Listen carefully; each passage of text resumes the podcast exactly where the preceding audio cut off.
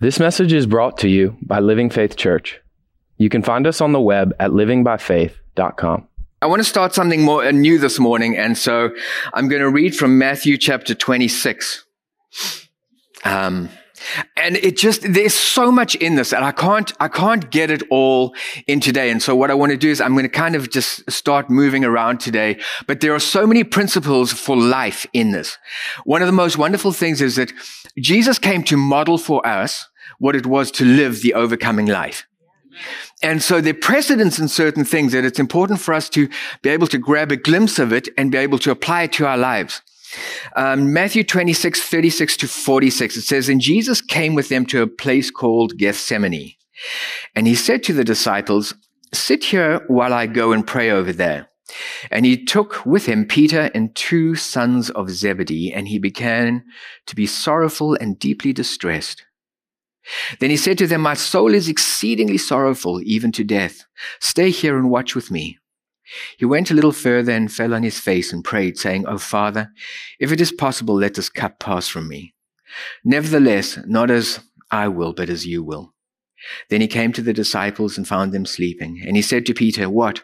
Could you not watch with me one hour? Watch and pray, lest you enter into temptation. The spirit is indeed willing, but the flesh is weak. Again, a second time, he went away and prayed, saying, "O my Father, if this cup cannot pass away from me, unless, uh, if this cup cannot pay, pass away from me unless I drink it, your will be done." And he came and found them asleep again, for their eyes were heavy. So he left them, he went away, and he prayed a third time, saying the same words.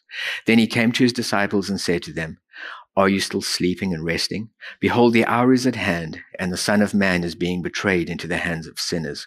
Rise, let us be going. See, my betrayer is at hand. There's so much in here to unpack. And so let's just start off at the very beginning. And then what we'll do is we'll just kind of start to dissect from there. And I think a good place to start is this God is good. God is good. If you know God, God is good. And it's not just because God is good because he chooses to be good. God is good because God is good. He is goodness. God is love. God is life. Everything that God touches, he brings love and light and life to. So everything he does experiences goodness. It's a starting point because we need to understand sometimes we people, when we have the, the wrong idea and the wrong impression of who God is, we live in expectation of things that are not godly. And so we're living in an expectation of that God's going to do some stuff in our life and God's going to have some influence in our life that is not in any way what God is all about. And so it's important that we start. God is good. God is good. Not only is God good, but one thing that we speak about a lot in this church and something that I want to it, it, expound on a little bit in this is the fact that God is a God of purpose. Nothing happens by accident in God's economy. Everything is purposeful and everything is intentional. And when we speak about purpose, what it means is there is an agenda that's at play. There is a spiritual agenda that is at play in your life right now. The challenge with us sometimes is that I, I can't get into this and I'll, I'll, speak about it in a couple of weeks time. We, we challenged as beings because we really have two sides to who we are. We have a spiritual side and we have a natural side. We have a spiritual side and we have a fleshly side. And whichever side has the biggest voice is going to have the loudest influence. And the challenge with it is that God's purpose and God's intention for our life is only going to be discerned when you hear the spiritual side of things. Spirit speaks unto spirit. His spirit is going to communicate with us. And so when we're at a place where we know, we don't recognize spirit, we don't engage spirit, what it does is it puts us at a place where we exclude ourselves from actually understanding what God's purpose is for our life. And when we do that, we work on assumptions and we run ahead and do stuff. And so God has a purpose for us. In God's purpose and God's plan, the way that he's going to work through it is his, his intention as a good God is always to introduce us to his purpose for who you are, firstly. He has a purpose for you in terms of who you are, what you're about, how you live. Who are you as a person? There is a reason why he speaks about being conformed to the image of Christ, and I'll speak about that a little bit later. The point is that God has a purpose for who you are. Not only has he got a purpose for who you are, but he has a purpose for the plan for your life. You are called as a purple purpose. Blah, blah, blah, blah, blah, blah. See, I shouldn't tell jokes. That's what happens. My lips go all funny. You are called as an agent of change. The challenge with it is we too we, we have two sides to us. We have flesh and we have spirit. And the challenge with it is they're doing this with continuity because one is always at odds with the other. And the challenge with it is as long as your flesh is in control, what you see as being your purpose may not be your purpose at all. What God calls us to do as our purpose is very often very different to what our flesh wants. Our natural inclination as fleshly beings is to take the route of least resistance. When we look at situations that confront us, really what we're doing is there is a side to us that's built into us, that's built into our fleshly nature that is averse to risk. It's averse to something that's going to be harmful or detrimental to me. And ultimately, what we're really looking for is we're looking for something that's going to be indulgent and beneficial to me. So the inclination of my flesh is to go that way. But the way that my flesh wants to go is not necessarily the way that the spirit wants to go. And so I have to make a call in that space. I have to make a decision about what it is that I want to do. Jesus is at an interesting place because Jesus understands what his future is holding for him. And Jesus is at a place right now where his life and his ministry is about to culminate in his call and his ultimate purpose. And as he moves into that place of the garden, he's going in there to pray. It's an interesting space because as he moves into that place, it's a place where his history and everything that he's been about, everything that he's discovered, realizing and walking from the Father on the inside of me, experiencing the things that he has because the Father has empowered me. The history and every way that he's been has come into play. But in that space, he understands his calling and what his future is going to look like. And he has to make a decision. The garden is the place of decision. The garden is the place of decision. You will all end up in the garden more than once, numerous times throughout your lifetime. Why? Because the garden is the place between where you are and God's purpose. You have to go through the garden to engage purpose. Purpose is on the other side. The reason that you have to do that is because God is not going to do anything in your life without your consent. He's given you a free will. And when you get into the garden, you get the right and you have the prerogative of making a choice about which way you want to go. When you move into the garden, God is going to show you what his will is, what his purpose is, and he's going to invite you to participate in it. But we have the choice and the prerogative of deciding whether we want to do that or not. The garden is an interesting place because in the garden, it's going to challenge who you are and what you believe. You really say you believe it? It's going to challenge your faith and your trust in God. It's easy to say stuff, but it's when you get in the garden that you're really going to discover to what extent that, that bears out. The garden is an interesting place, but the garden is an important place for all of us. Going into the garden. Going into the garden. Jesus knows what's about to happen to him and he knows about the future and what's coming. And the first thing that he does is he says to his disciples, Come, let's go into the garden. The garden that he chooses to go into is a garden called Gethsemane. Gethsemane means the olive press. What's interesting is the name of the garden is the olive press. The place that he went to meet with God is the place that is the olive press. It's not meeting with God and the olive press was separate from God. He went to meet with God and where he was with God was the olive press. Why? Because when he met with God, he is introduced to the reality and, and he, the reality was reaffirmed to him that it's like, I have a purpose for your life.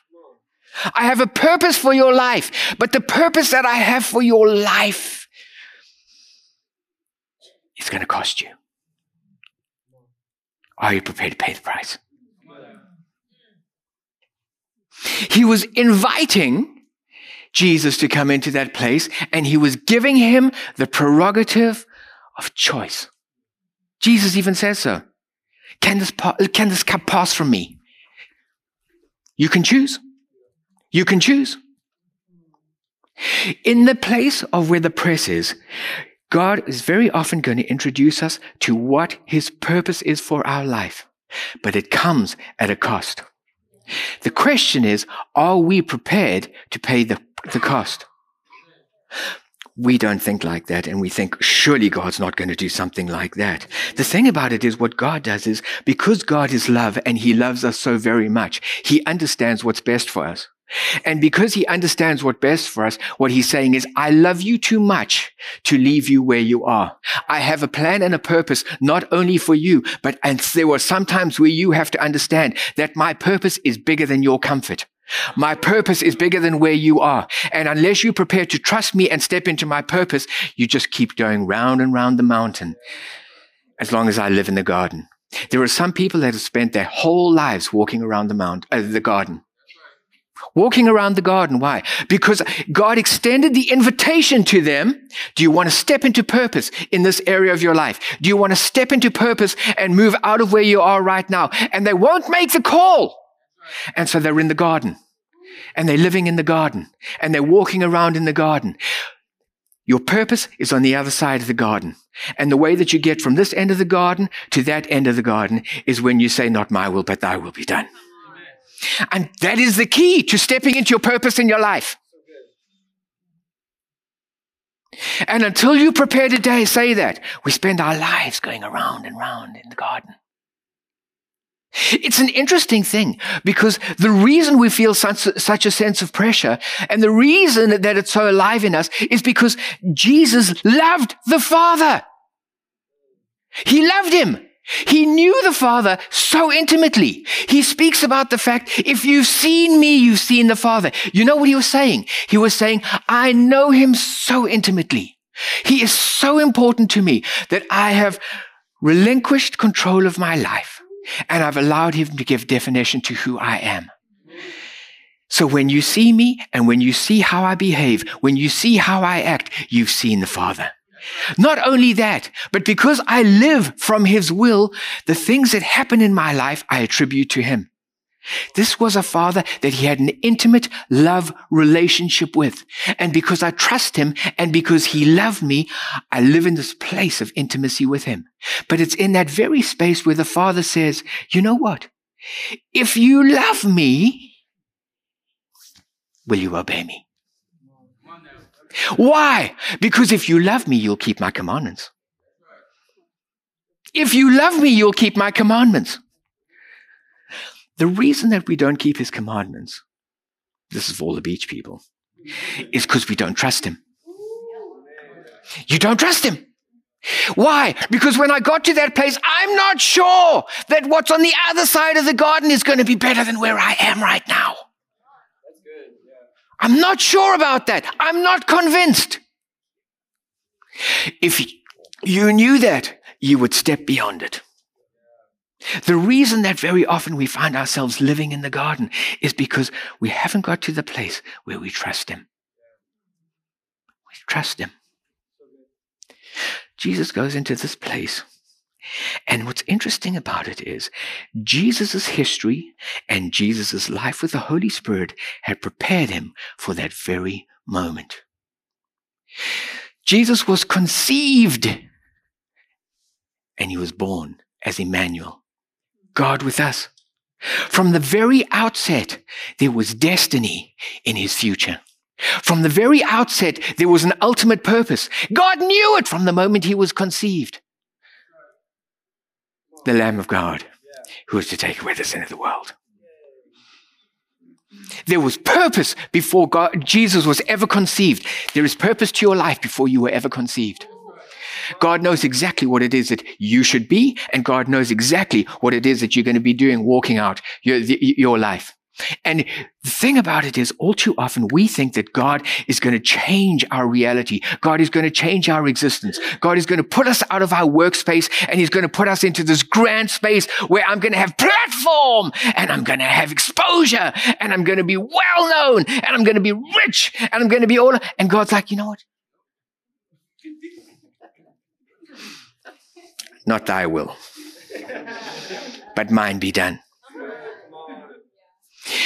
What changes your reality is when you get intimate with Him. Because when you get intimate with Him, things start to happen. And what starts to happen is I start to migrate away from my flesh and I start to move into a space called spirit. And when I get out of my flesh, what happens is my propensities and my tendencies start to change because now I become more spirit motivated than flesh motivated. And when I step out of my flesh and I step into my spirit, what all of a sudden starts to happen is my senses begin to change and I start to feel things spiritually that I never felt before. Things begin to affect me and touch me in ways that they never used to because I wasn't in that space before. I begin to hear things from a different perspective. I begin to see life from a different perspective. And all of a sudden, I start to identify purpose in spaces that I never saw. Why? It wasn't that it didn't exist before. I just didn't see it. Why? Because I was looking through the wrong set of glasses. I was looking through the wrong set of glasses. I don't know if you ever had this when you were kids, but we had these silly novel things because we never had a lot of technology. But did you ever get those books that it was like the picture was all fuzzy and all muddled and everything was all over the place. And then you put on your glasses and all of a sudden it became 3D and it was like, whoa, I can see everything. That's what happens spiritually. When you get in, involved spiritually, suddenly you see life completely differently. God's not looking to change your reality. He's looking to elevate your status in your reality. He's not looking to change your family, change your husband, change your wife, change your life, change your kids, change your work. He's not looking to do that necessarily. He's looking to elevate your perspective. Because when you see it differently, you live in the expectation differently. No longer do I live with this thing anymore, but oh, Father, what could we do if this happened? We discover purpose in our everyday life if we just allow Him to elevate us and move us from a place of being natural people, being carnal Christians, to being Christians who live intimately from a place of spirituality. God prepared you for this very moment in your life. Anytime you walk into the garden, God had prepared you for that. You may not feel prepared. You may not look prepared. You may not even consider yourself prepared. I'm telling you, you're prepared. He never put you in there by accident. And if you'll just surrender to the influence of the Holy Spirit in that place, He'll open your eyes, open your understanding, and position you at a place to be a person of influence in that place. God works in incredible ways, and God is always looking to move the body, the church, into the fullness of, of his revelation of who he is. Not just from a, a, an objective point of view, so that it becomes experiential. He's looking to move us to a place that our relationship with God becomes so close and so intimate, so dynamic that it changes all the time. And because of that, what happens is if you look over church history, you'll see there were moves of God in different ways. Why? Because the church is not always that smart. And so what ends up happening is that should I tell you what happens with most of the body? Most of the body moves with the leaders. Most of the body Thank goodness it's nobody at Living Faith. Most of the body never goes and develops their own intimate relationship with God. So what happens is they come in on Sunday and they hear what gets taught to them and they take it and they live it. They don't go out and check it. They don't get with the Holy Spirit. They don't do any research and checking out for themselves. They don't get with the Father and sit and say, talk to me a little bit about this. They take it and digest it. And it's a problem because not everything that they get is complete or whole or even correct. So what ends up happening sometimes is that the body starts going in this direction. It's like, what happened? So God comes in, and what happens is God tries to bring about a change so that he can introduce truth into that situation. For a long time, the church had lived at a place, and I'm going to speak about this maybe a little bit later or, or next week, but the, the church lived at a place where God was alive. But God was out there. I appreciated God and I went to church and I was taught about a God. I was taught about Jesus who came and Jesus who died for me and Jesus who rose from the dead and Jesus who is resurrected and Jesus who paid for my sins, but a Jesus who rose and he lives at the right hand of the Father. And for me, the Father was out there and the Son was out there on his right hand. And here I was removed from him. And it was it like in the late 70s and early 80s, there started to come a different shift where all of a sudden God was starting to reintroduce the fact that, you know what? Incarnational reality is so important to us. It's so important. Are, are, are the objective truths still there? Absolutely. Are they por- important? Fundamental. But the importance of the New Testament was the fact that it's not just a God who is alive, but it's a God who indwells us. And suddenly everything started to shift and change because we began to recognize the fact that he's not a God who's distant and away off, but he's a God who lives with me and a God who walks with me and a God who understands my life and what's happening in the most intimate way. And with regularity, he's wanting to have influence in that space. He loves me. Wow. It wasn't just a case that God had regard for me, that I was just a number, but he was interested in me. I began to experience God's goodness because God was focused on that. And He wanted me to know, as a good God, I want to touch and I want to do things in your life. I want you to experience me every single day in every aspect of your life. It became transformational and it caught on like wildfire. It was a wonderful thing if you have a look at it, where it was and how it, but the problem with it was this. We always so funny as people because we never get balance. And so we come up from one end and we fall over on the other side. And all of a sudden, what ended up happening is a God that loved us and a God that was interested in us, a God who wants to be intimate and part of every part of our life. All of a sudden, it became a case of, well, God is no longer the center of the kingdom. Christ is no longer on the throne of the kingdom. It's now me. Oh God, you, you gave me dreams, Lord. I know. Make my dreams happen.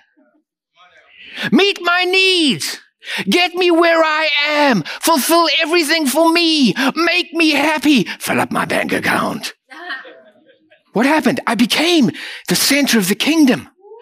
I'm never the center of the kingdom. The problem with the center of the kingdom is it's no longer your will be done on earth as it is in heaven. It's my will be done according to your power. We want to know sometimes why our, our, prayers aren't answered because God said, It's not my will. You didn't ask me. You ran off and did some stuff and you're asking for me to bless it. I'm not in it. Oh, well, this, this name it, claim it stuff doesn't work. No, it doesn't. What does work is when you get yourself to a place where I'm in the garden. Because when I'm in the garden, it's not about my will, it's about His will. When I'm in the garden, it's all of a sudden a completely different paradigm because in that place, I begin to recognize the fact that He is King. He is the center of the kingdom. And I'm at a place right now where it's not about me, it's about Him. It's about Him.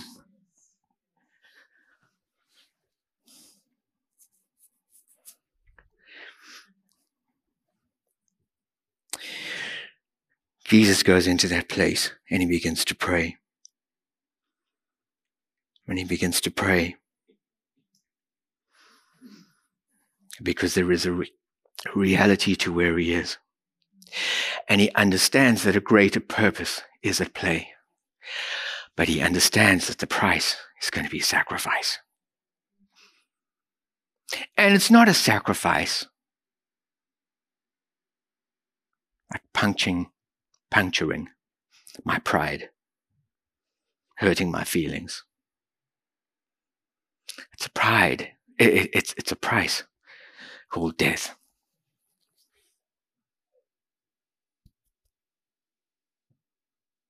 The funny thing about it is, sometimes we miss what was most important to Jesus in that time. What concerned him most was not the fact that he was going to be betrayed. And That was bad, but that wasn't it. It wasn't the fact that they were going to trump up charges and take him and uh, they find him guilty of a whole bunch of stuff that he really wasn't guilty of. That wasn't what bothered him. It wasn't the flogging, as terrible as that might be. And it wasn't the crucifixion, as awful as that was. What bothered him the most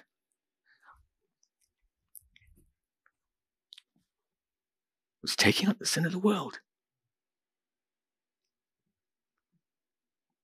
the father would turn his back on him.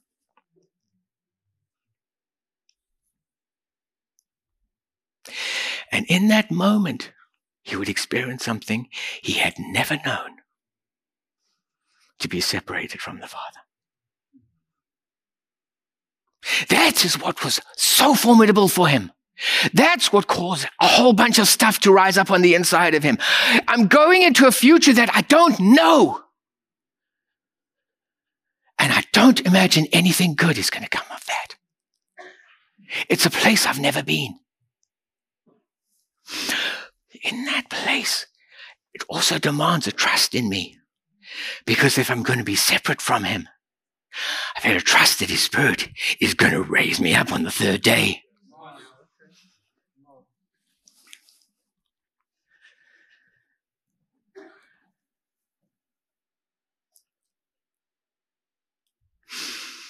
God is going to want to do some amazing things in our life. Not only in your life, but God is going to want to do some amazing stuff through your life.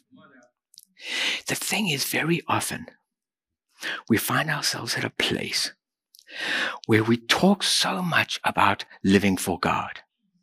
And living for God is really important. Living for Jesus is fantastic. Living for Jesus and going out w- with an attitude of Jesus, you know what, I, I want to touch the world. And Jesus, I want to live for you. And, and Jesus, I, I want to be a person that, that touches my neighborhood and, and touches my family. I'm very keen on living for God. But when you get into the garden, the question he asks is, but are you prepared to die for me?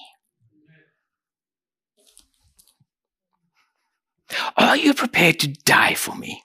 You see, God doesn't live by trying to fix things. He lives by birthing things. So when it comes to who I am, if I'm a person that's struggling with things outside of what God is, he doesn't ask me to try and fix it. He asks me to die to it. If you're a person who's consumed with worry and fear, he doesn't ask you to try and fix your fear. What he says is, are you prepared to die to it so that I can birth my faith on the inside of you? It's a question we've got to answer. But the thing about it is, he waits in that space. What are you going to do? What are you going to do? All of us have stuff that's happening in our lives right now. And the question is, when you're in that space, have you found his will? Have you found his will? Have you found what his purpose is? It's very easy to look at the challenges that we have in life and automatically come up with, this is how I think I should respond to it. This is what I think I should be doing. This is what I believe the right approach should be. Understand there were two trees in the garden tree of the knowledge of good and evil and a tree of life. And very often when we're in the garden, we're eating from the wrong tree.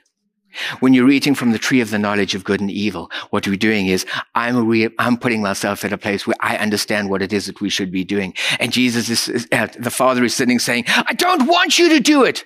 I want you to come to me. I don't want you to go out and use your flesh and run ahead and do some stuff in the flesh. Stop for a moment. The garden is where you put on the pause and you sit and say, it's not about me. It's about him. It's not about my will, it's about his will. It's not about my purpose, it's about his purpose. And in that place, I have to get into a space where I try and find out from him what it is that you want to do here. We can't believe sometimes that we find ourselves in the garden. God doesn't work like this. God doesn't put challenges in my life. God doesn't put obstacles up there. God doesn't do that kind of stuff. That's not what God is all about. The reason that those things sometimes exist is because there's some stuff at play that really, really what God's doing is he's putting a pause on things. And he's saying, have a look. Don't go hurtling towards the edge and falling over it. He puts some stuff in our life because when we put some stuff in our life, it creates an opportunity for us to enter in and for us to experience His purpose in that place.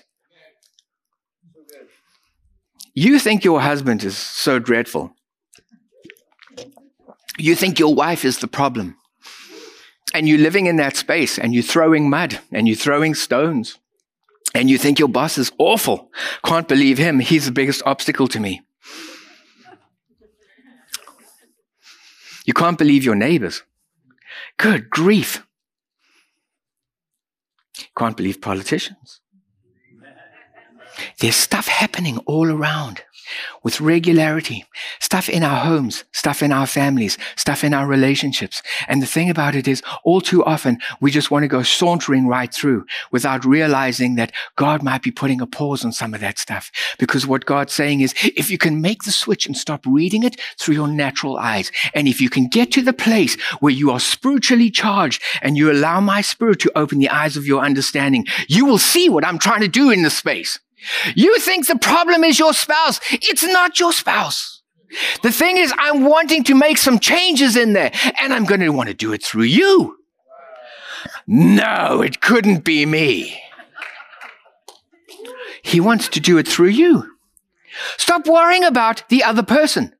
If you get together with him, the question he's prepared to ask you and he's going to ask you is this Will you die? Oh, I'll die for Jesus, not my wife. Certainly not right, that rancid husband of mine. What is he saying?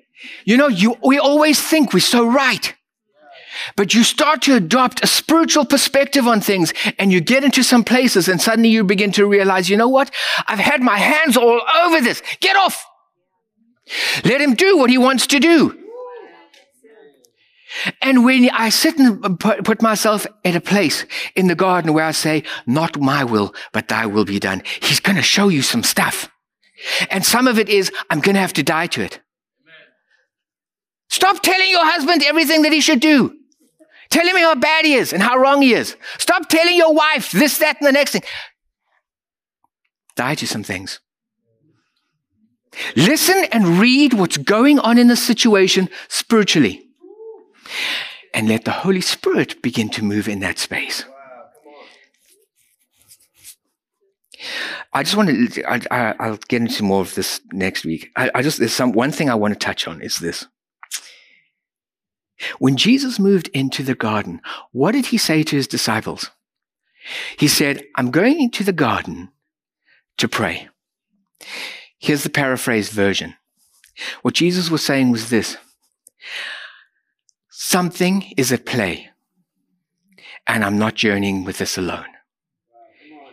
I recognize what's happening, and the safest and the best place to be is in a place of intimacy with Him. So I'm separating myself from the world. I'm separating myself from the environment. You know what? I'll take a couple of my key disciples. You come with me, but I'm going to meet with the Father.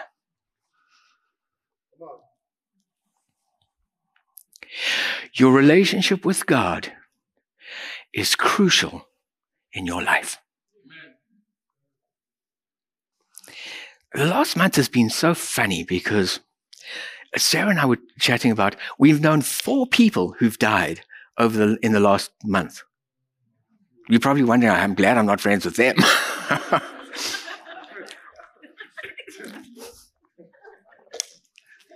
four people who've died.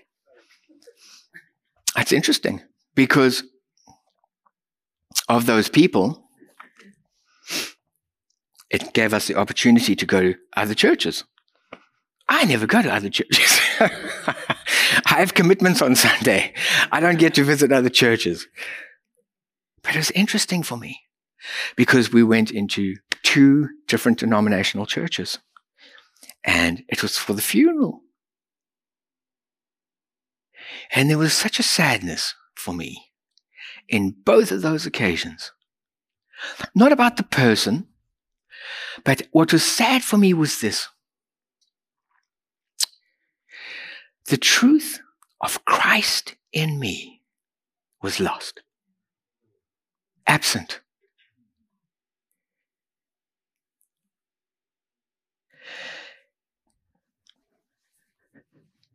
He went to meet with the Father.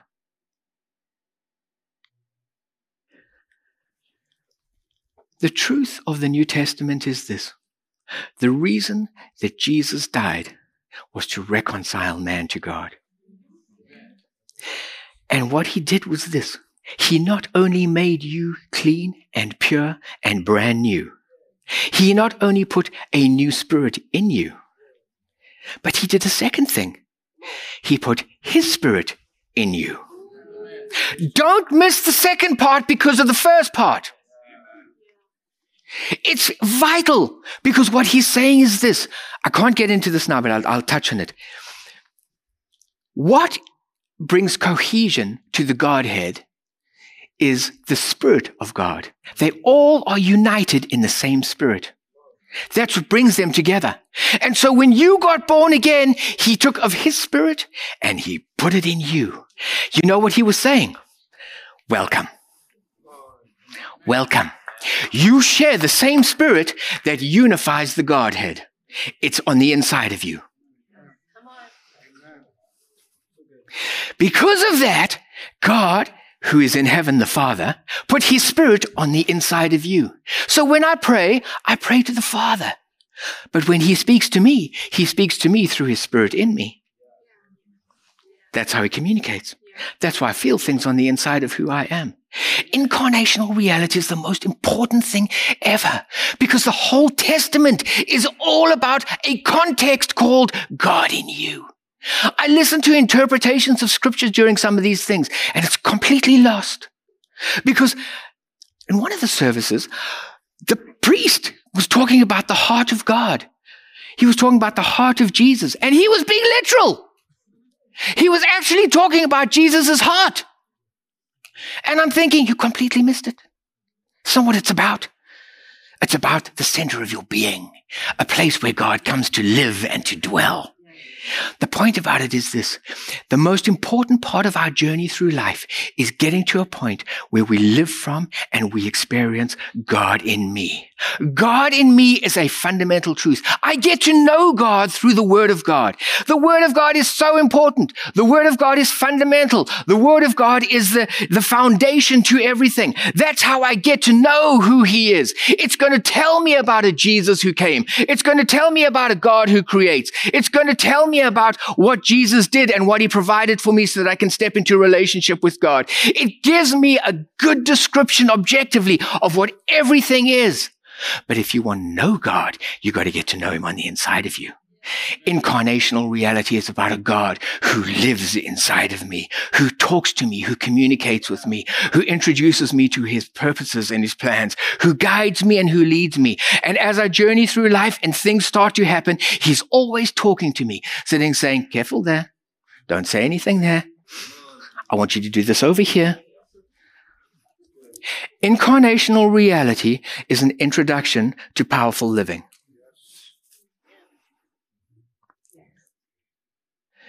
I'll speak about this maybe next week. But the thing is, the reason that it's an invitation to powerful living is this not my will, but thy will be done. And every word that thy will speaks into this place, his spirit is there to make sure that will happens. That's where power comes from. And when I'm incongruent with that, what ends up happening is I compromise God's ability to work in situations. I used to think that God wanted me to be conformed to the image of Christ because when I got to a place where I was good and I was really like, I was close to being conformed. I was pretty close at least. I could see the bullseye. It was right there. But the closer you got to the bullseye, the more God would work through you. No, that's wrong. so don't take it as a doctrine. This is what it means. It means this.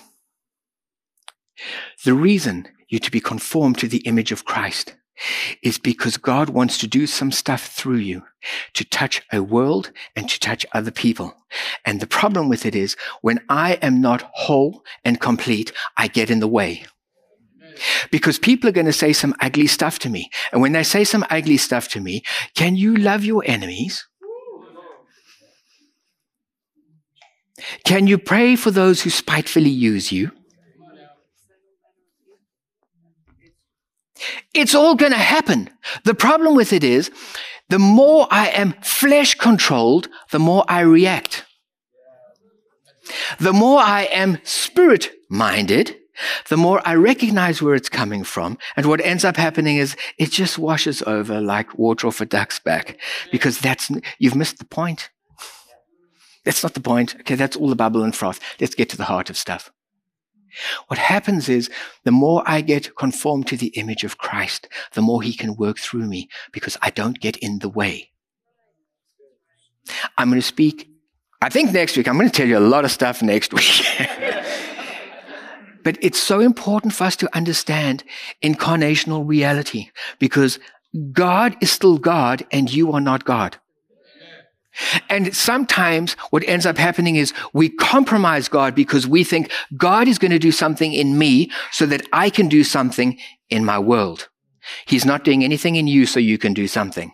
He's wanting to, for you to live out of partnership with him. And so he gives the direction. And when I move into that space, I look for him to do something through me. Big difference. Big difference. He's not asking for me to do anything. The thing is, we want to always get our hands in the pie. You know why? I couldn't, I didn't understand this. I often used to wonder, like, why would that happen? You know why? Because you were built in God's image.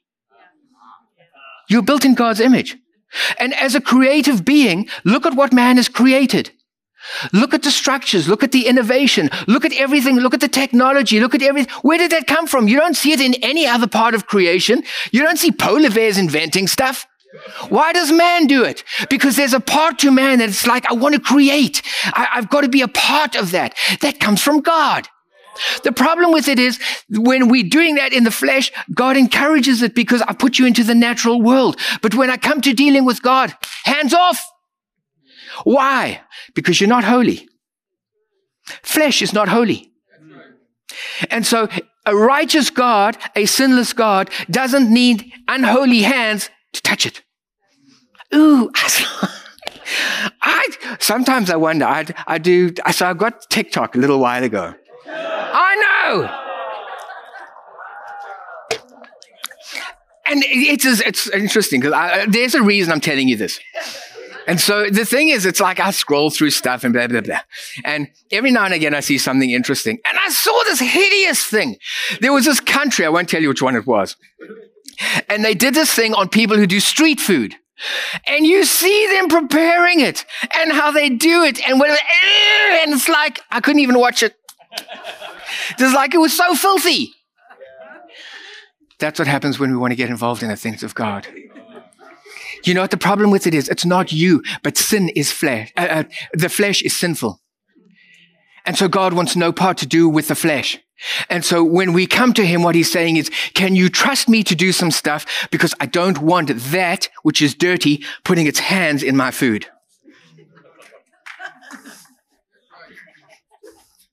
I don't know, I'll speak. you see, you never know what you're going to get here. You see?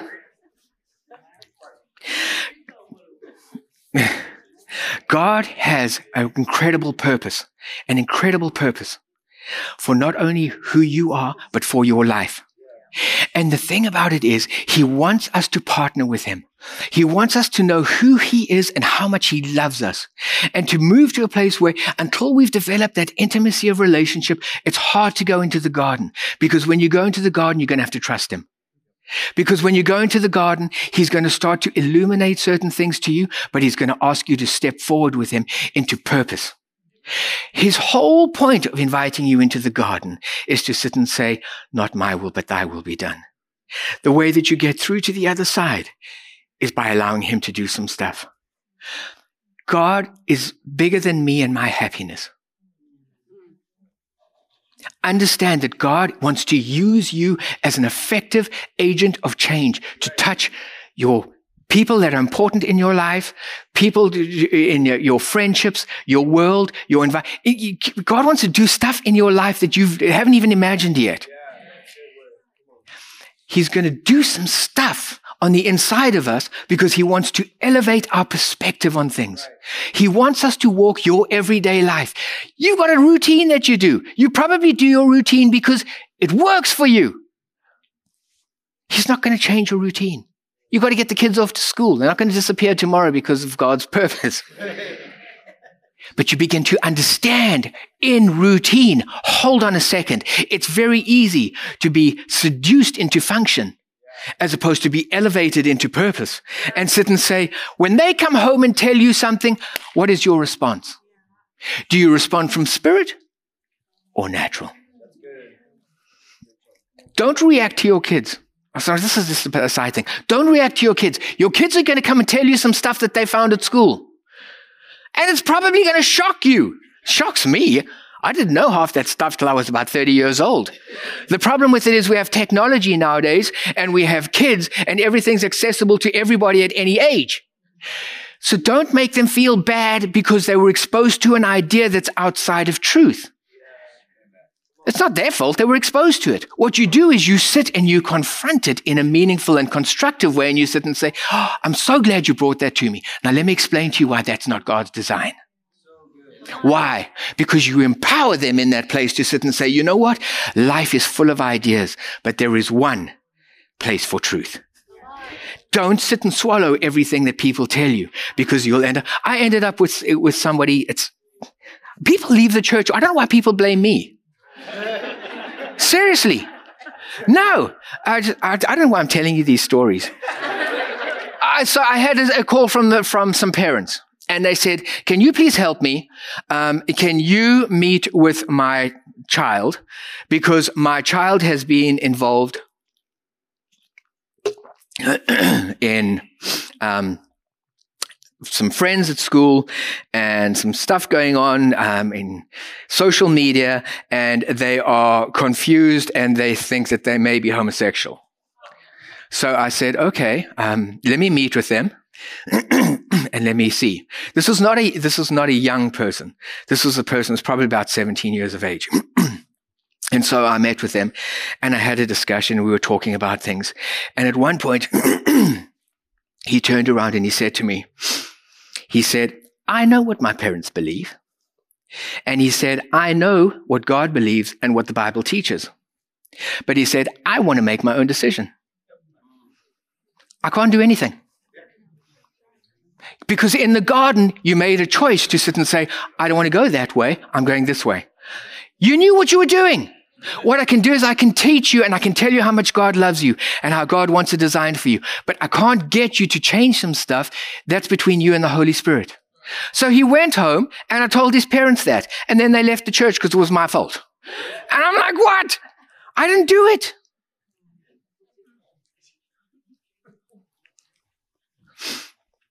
People have a free choice. Life is full of all kinds of people nowadays. Promise you, I thought life was diverse when I was a kid. It was nothing.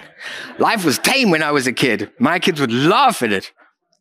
It was like, it was like my, my, our biggest things were don't smoke and don't drink. that seems completely tame to reality of life now. But the point is this. People are just exposed to ideas. That's all. And not every idea is godly. So what, what do you want to do in that space? Throw spiritual mud at them? Well, that's going to work. Or do you want to show them the love of God? And what does that look like? I don't know. That's why you have the Holy Spirit inside of you. Because in every situation, He's going to speak to you about who that person is and what they're looking for and what they need and how you can impart something of Him to them. This is not about you. You're just a catalyst. You're not going to save anybody. Because I'm not the Savior, I've got to connect with the Savior so I know what to impart. He loves people. I still get things, notices from people all the time, and it's like, why don't you talk about more social things and deal with the social issues and talk about the social ills and the blah, blah, blah, blah. Everybody knows what the social ills are. No, nobody's shocked because we have abortion. Nobody's like, I had no clue that wasn't God's idea. People know. The point of it is people are in places for a reason. So how do you affect change in that situation? Not by telling them that God hates them and that they're going to hell. You affect change when you show them that God loves them more than they've ever imagined. And if they're ever looking for a solution to life, get with Him because he'll touch you, he'll change you, he'll heal you, he'll make you whole, he'll fill you, he'll do all kinds of stuff. And when you start to live from God on the inside of you, your perspectives change and suddenly, I don't need that stuff anymore. Actually, you know what? I, I was just searching for who I really was. And actually, I found somebody in God. And it's so much better. We're empowered to do stuff. But our empowering is not from us, it comes from Him. A big part of the reason I want to touch on this subject is because God's really, really impressed on me. The need to be a solution in the world. That He is the solution, not me. But because He lives in me, I get to partner with the solution. It's so important. I get to partner with the solution. I am not the solution, He is. Partner with the solution. So it means relating to, communicating with, hearing, obedience, motivated by Him, developing spiritual senses. There's a whole new paradigm that He's opening up for us. Why? Because I'm calling people who are powerful, people who are life transformers. If there's one thing this world needs now, it's life. Life.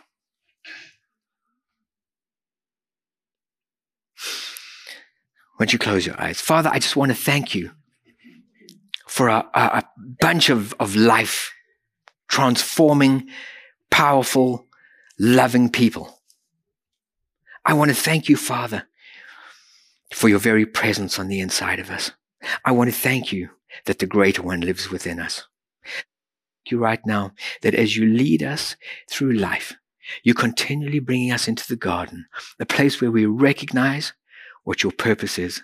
And it's a place where we kit it out to walk into the fullness of what you have for us. I want to thank you that you change us. I pray, Father, that you work on who we are. And I pray that you introduce us to a sense of sensitivity to you. Let us not lean to our own understanding in situations, but as we spend time talking to you about them, I want to thank you that you illuminate, that you give us direction. And I want to thank you, Father, for the empowering that brings about change. We bless you for it. In Jesus' name. Amen.